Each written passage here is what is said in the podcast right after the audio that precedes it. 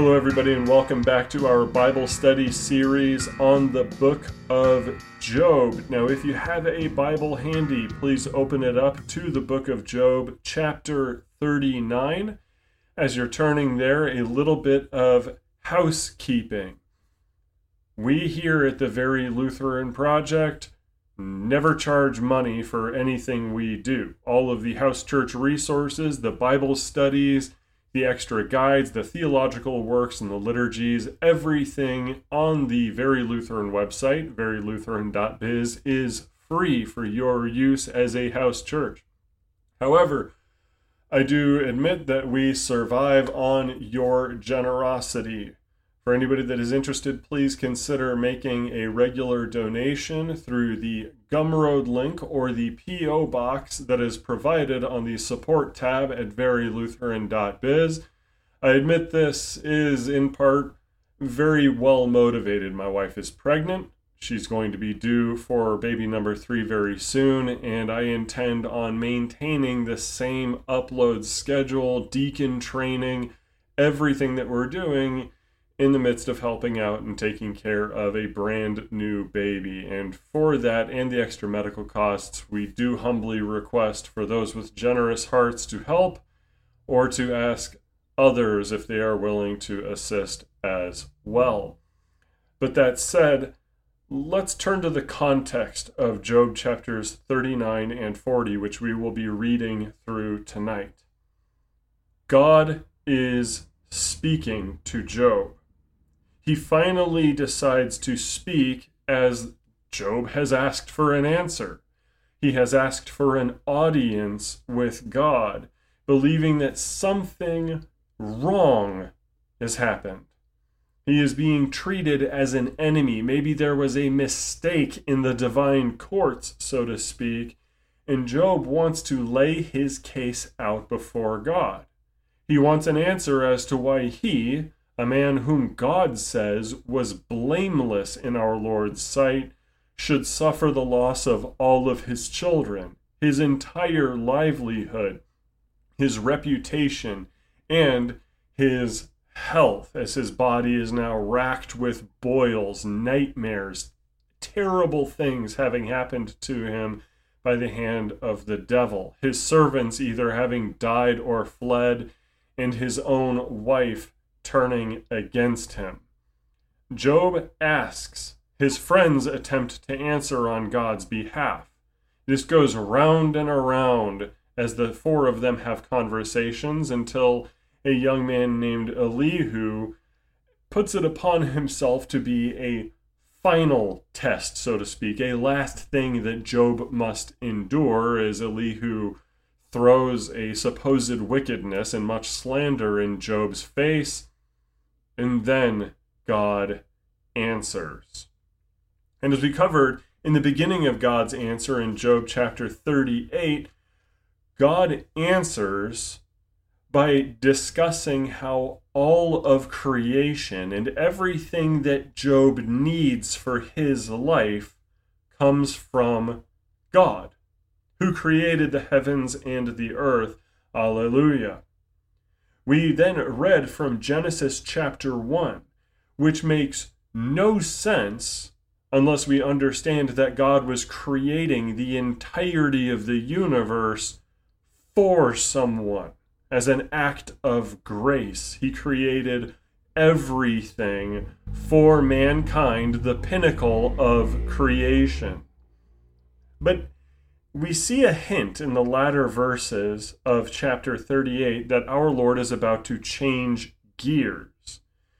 When he speaks of creation, he suddenly changes in verse 39 to say, Can you hunt the prey for the lion, or satisfy the appetite of the young lions when they crouch in their dens or lie in wait in their thicket?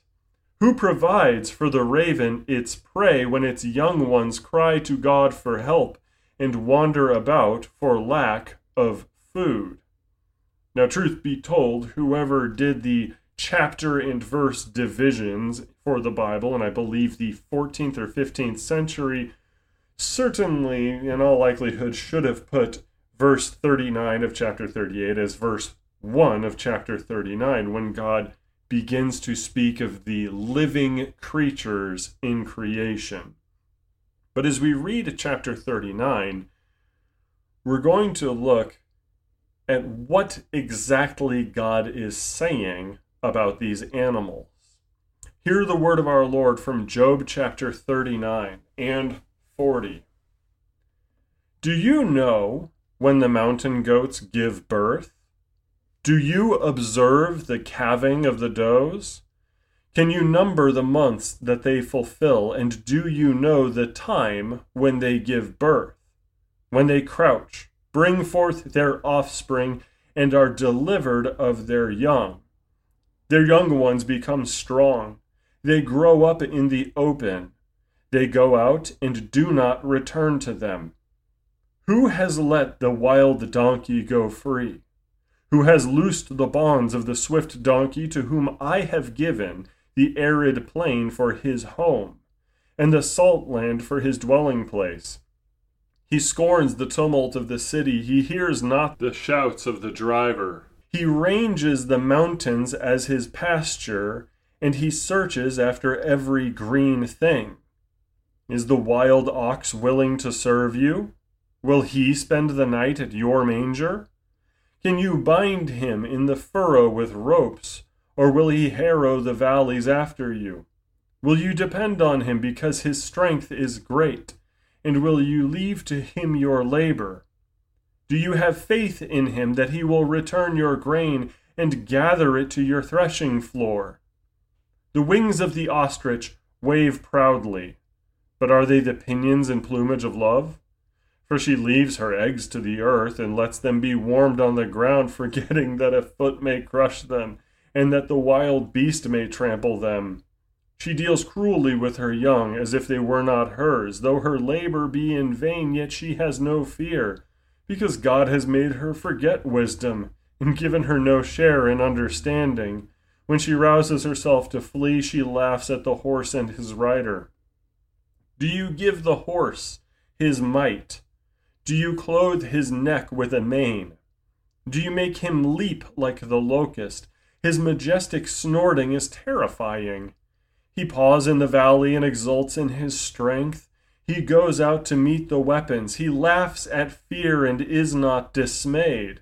He does not turn back from the sword. Upon him rattle the quiver, the flashing spear, and the javelin.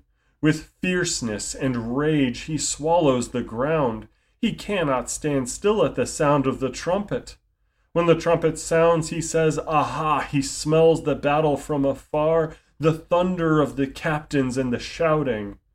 Is it by your understanding that the hawk soars and spreads his wings toward the south? Is it at your command that the eagle mounts up and makes his nest on high? On the rock he dwells and makes his home, on the rocky crag and stronghold. From there he spies out the prey.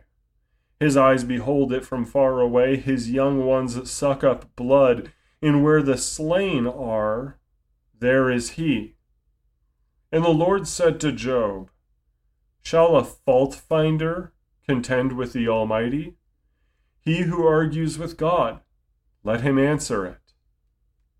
Then Job answered the Lord and said, Behold, I am of small account. What shall I answer you? I lay my hand on my mouth. I have spoken once, and I will not answer. Twice, but I will proceed no further. Then the Lord answered Job out of the whirlwind and said, Dress for action like a man. I will question you, and you make it known to me. Will you even put me in the wrong? Will you condemn me that you may be in the right?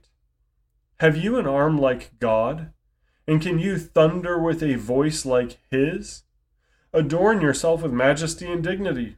Clothe yourself with glory and splendor. Pour out the overflowings of your anger, and look on everyone who is proud and abase him. Look on everyone who is proud and bring him low, and tread down the wicked where they stand. Hide them all in the dust together. Bind their faces in the world below. Then will I also acknowledge to you that your own right hand can save you. Behold Behemoth, which I made as I made you. He eats grass like an ox. Behold his strength in his loins, and his power in the muscles of his belly. He makes his tail stiff like a cedar. The sinews of his thighs are knit together, his bones are tubes of bronze, his limbs like bars of iron. He is the first of the works of God. Let him who made him bring near his sword, for the mountains yield food for him, where all the wild beasts play. Under the lotus plants he lies, in the shelter of the reeds and in the marsh.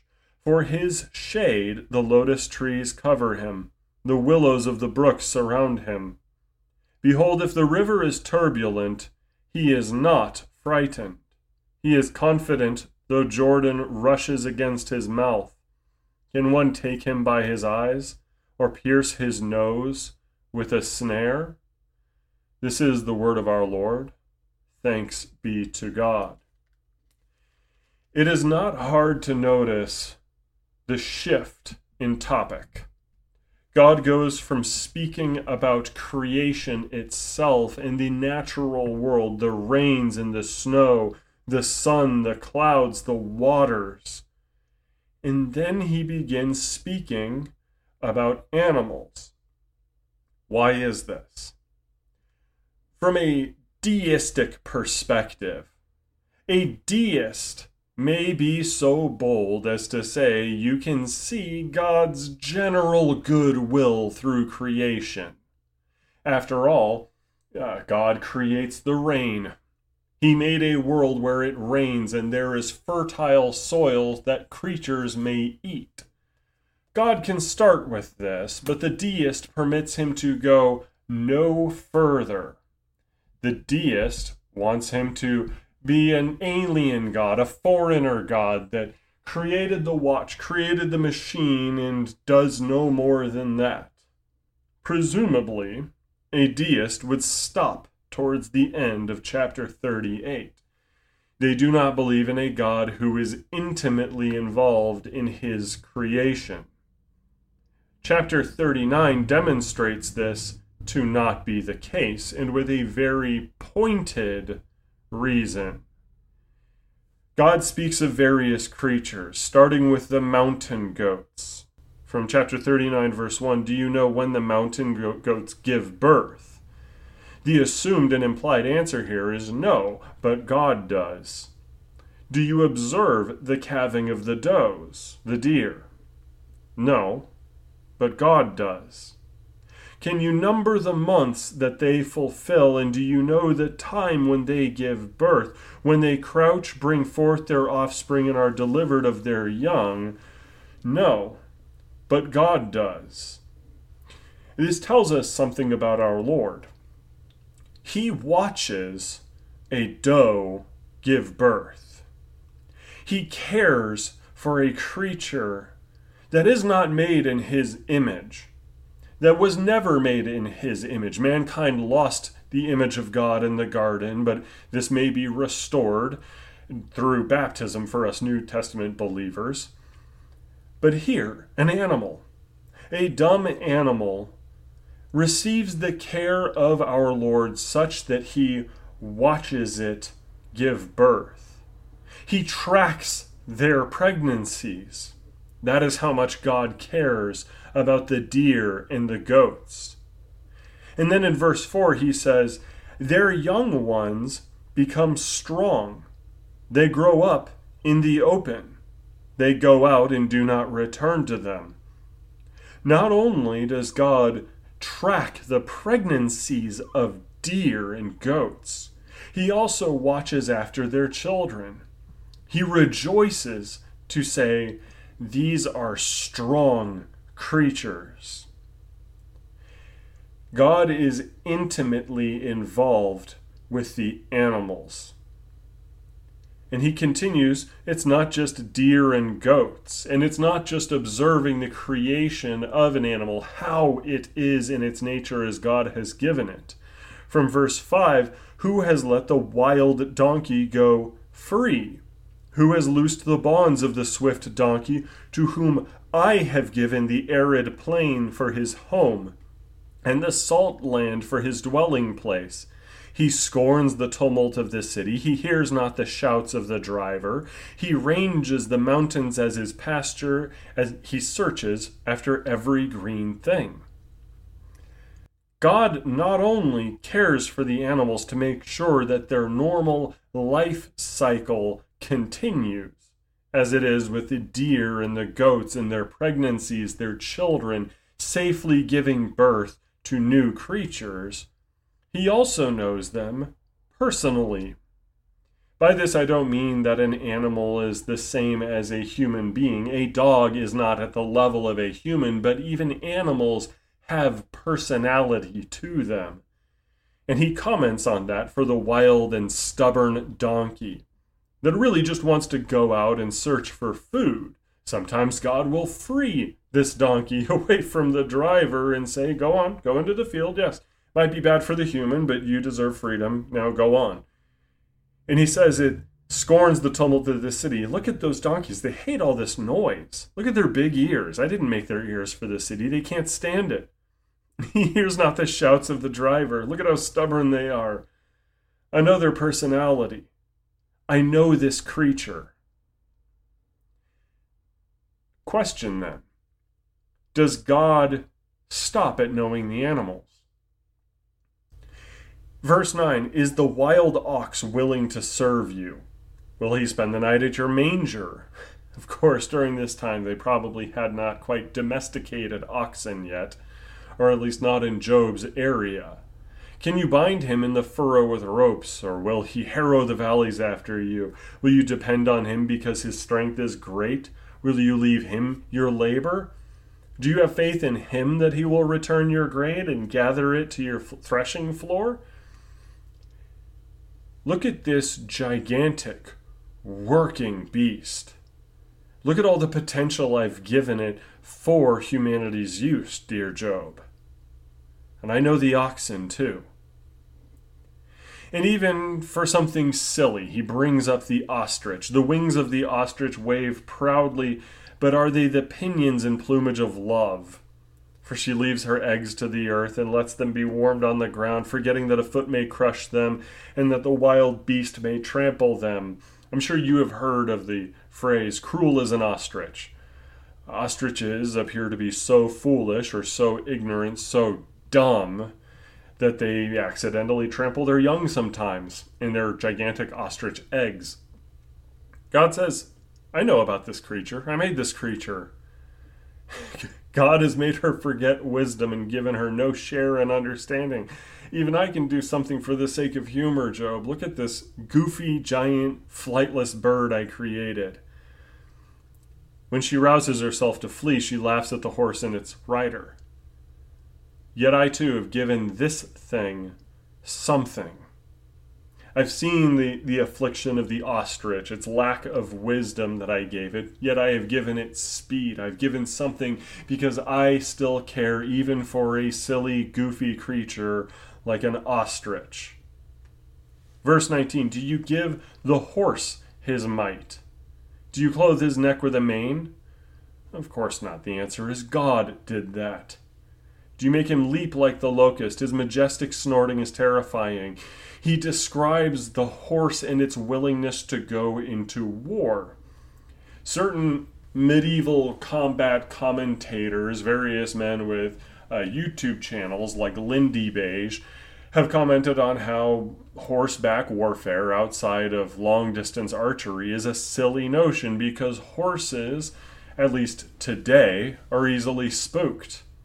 But God comments on these bloodthirsty horses that are raring to go, who chase after battles. And God says, I know that horse. When the trumpet sounds, he says, Aha! He smells the battle from afar, the thunder of the captains and the shouting. This is a creature that you should be acquainted with enough, dear Job, to see that that is a creature provided for you and your kind. Is it by your understanding, verse 26, that the hawk soars and spreads his wing towards the south? Is it at your command that the eagle mounts up and makes his nest on high. On the rock he dwells and makes his home, on the rocky crag and stronghold. From there he spies out the prey. His eyes, his eyes behold it from far away. His young ones suck up blood, and where the slain are, there is he. Job, look at this creature that lives in arid and desolate places. With a hard life, yet this creature still survives. I provided for it. Its children still survive. I provide for them, dear Job.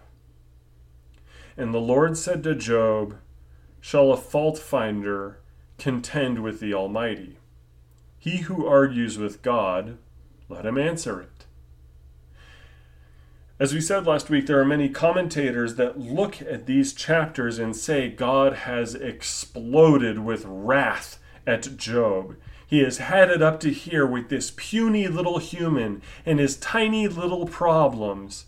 Look at how stupid Job is. Look at how pathetic he is wallowing in his own self misery, his self pity over his dead children. What a loser. God is tired of hearing this pathetic mortal complaining. Such commentators are not looking at what God is saying. He pointed to all of creation as an act of grace for humanity. And now he is going and speaking to the man who shook his fist at God and said, Where are you? Do you see what is happening? You're supposed to be the watcher of mankind. Are you seeing what's happening to me? Do you know what I'm going through? And here God says, Well, I created the entire universe for you and your kind. And in case you haven't noticed, dear Job, I care about the goats. I care about the deer. I care about the donkey. I care about the ox. I care about the ostrich. I care about the horses. I care about the hawk and its children. What is the implication there but God asking, Why wouldn't you think that I care about you? If I care about all of these creatures that are lesser beings than you, don't you think I see what's happening to you? And if I care about all of these animals, and I care about them and their suffering and in their problems, and I see their personalities, don't you think that I know you? Who of us wouldn't give their left leg to hear God say, in earshot, I know you? And I love you. I care about you. This is not God pointing his divine finger back at Job and saying, Shut up, pipsqueak. How could we have a loving and understanding God if that was the case? To see a man lose his entire family and his livelihood, all of his servants, his reputation, almost losing his wife, losing his friends, and then getting this young guy to spit in his face as the final insult. To see God as yelling at Job in this moment is missing all of the compassion our Lord is showing to him in this moment. And in verse 2, when he says, Shall a fault finder contend with the Almighty? He's saying, Do you really think I'm so bad as to forget you? I would never forget you, Job. I know it does not look that way. But it doesn't always look that way for the animals either. Have you seen the hawk's home? How it lives in these barren places but you wouldn't fault, find fault with me for the way I care for the animals. So answer me, what are your thoughts now? Various commentators hear Job's words after this, where he says, Then Job answered the Lord and said, Behold, I am of small account. What shall I answer you? I lay my hand on my mouth. I have spoken once, I will not answer twice, but I will proceed no further. Is Job speaking out of fear? He asked God, Please suspend the fear of you. Don't kill me with fright and terror when you show up. And God responds by speaking of such grace and mercy and the kind of love that Job has been forgetting. Is Job saying, You're big and I'm small, so I'm going to shut up so I don't die? I doubt it. I think this is Job's gears turning in his head, and he's starting to feel shame. He's starting to think to himself, why didn't I? Why didn't I think about this? If God loves me, then he has his reasons, and I could have trusted him through all of this. But then the Lord answered Job out of the whirlwind and said, He's not done with Job. He could have stopped here, but there's more because Job has spoken plenty throughout this book. And God has more to say to address that so that his answer is entirely satisfying to dear poor Job. Dress for action like a man. I will question you and you make it known to me. Will you even put me in the wrong? Will you condemn me that you may be in the right? Have you an arm like God? Can you thunder with a voice like his? Job, your contention is that I hate you, that I'm treating you as an enemy. Do you think you're right in this? Well, let's talk about my strength. Some examples of what I do and how I do it. Adorn yourself with majesty and dignity. Clothe yourself with glory and splendor. Pour out the overflowings of your anger and look on everyone who is proud and abase him. Look on everyone who is proud and bring him low, and tread down the wicked where they stand. Hide them all in the dust together, bind their faces in the world below. Then will I also acknowledge to you that your own right hand can save you. Job, you brought up justice. You brought up how the wicked seem to get away with everything they want. They get their way everywhere. But do you know why I bind the proud? Why I humiliate them and I grind the wicked into the dust? Which, yes, I do, Job. I've promised it. Do you know why I do it? In order to save you. Verse 14 is one of the most important verses in this entire book. Then I also acknowledge to you that your own right hand can save you. Job, I am the only one you can look to here. I am your Savior, our Lord says to Job, and he says to us. If you abandon God, you have no Savior. If you look to something else to save you, you don't have a Savior at all. If you look to yourself to save you, because you are not God, you don't have a Savior. So, in the midst of your suffering, dear Job, because you are not me, and because you recognize all these things about me, can you trust me? Can you rely on me to save you? Going to me in faith.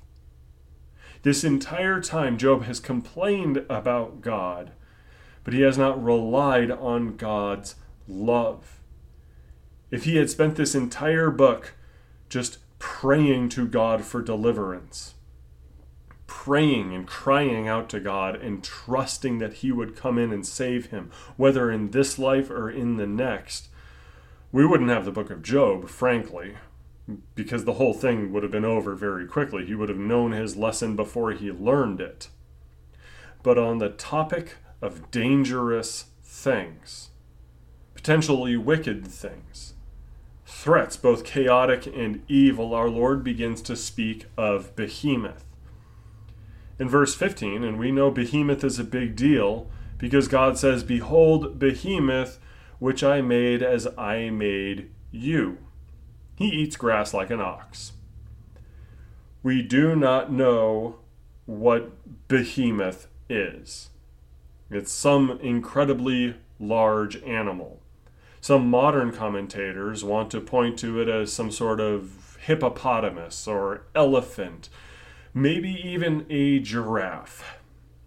The problem is, God describes behemoth in ways that we do not see in animals today. His strength in his loins, his power in the muscles of his belly, he makes his tail stiff like a cedar. The sinews of his thighs are knit together. His bones are tubes of bronze, his limbs like bars of iron. Elephants have teeny tiny, pathetic little tails that they use to uh, sweep back and forth, get flies off of their, uh, their butts. Same thing with hippos, except hippos do much more disgusting things with their tails. They're tiny little tails, little rope like things, and God speaks of Behemoth's tail as being stiff and big like a cedar, something more of a brontosaurus, maybe. So, some young Earth creationists have said, well, this is probably a description of a dinosaur, some vegetarian dinosaur like a brontosaurus and that is potentially an answer. But I disagree with it in a speculative fashion. God says he made Behemoth special, which I made as I made you. God, in the Genesis chapter 1, he just calls animals into existence. But we don't get the play by play of all of these creations. God created Behemoth out of the dust of the ground as he did for Adam and breathed it to life. Now, he did not make Behemoth in his image, the way he did for mankind, for Adam and Eve. But he made Behemoth special as some sort of creature which reflects God's power. He is the first of the works of God. Other translations say the first of the ways of God. Let him who made him bring near his sword. God says, I made this creature as an example of my power. The first of the works of God is strength. God calls the universe into being. There is no greater demonstration of power and strength and authority than that. Behemoth is meant to be a living representation of this. Remember, though, God is not saying anything here that Job does not already know. If God brought up Behemoth and Job didn't know what this creature is, Job would have just responded, uh, I have no idea what you're talking about, dear Lord. There is a religious significance to Behemoth in a way that no other animal, with the exceptions of Rahab, the sea monster that God personally kills, to destroy the cult of Rahab, earlier mentioned in the book of Job, and Leviathan later on, who gets the longest treatment that we will give next week. Behemoth, for the ancient, ancient, ancient church, faithful believers like Job and his friends, they did not have the Bible. The Bible was not written yet. Job, the book of Job, is the first book of the Bible to be written. So, what did they rely on before then? So, what did they rely on then to be their word of God? Well, they had traditions of Rahab. God does not leave the ancient, very ancient saints without word and sacrament. They had their oral tradition concerning the creation of mankind by our Lord, but regarding a visual, living representation of his power, he says, look at Rahab, Leviathan, and Behemoth. Now, we might, as modern day believers, wonder what was this creature? Maybe it was a dinosaur.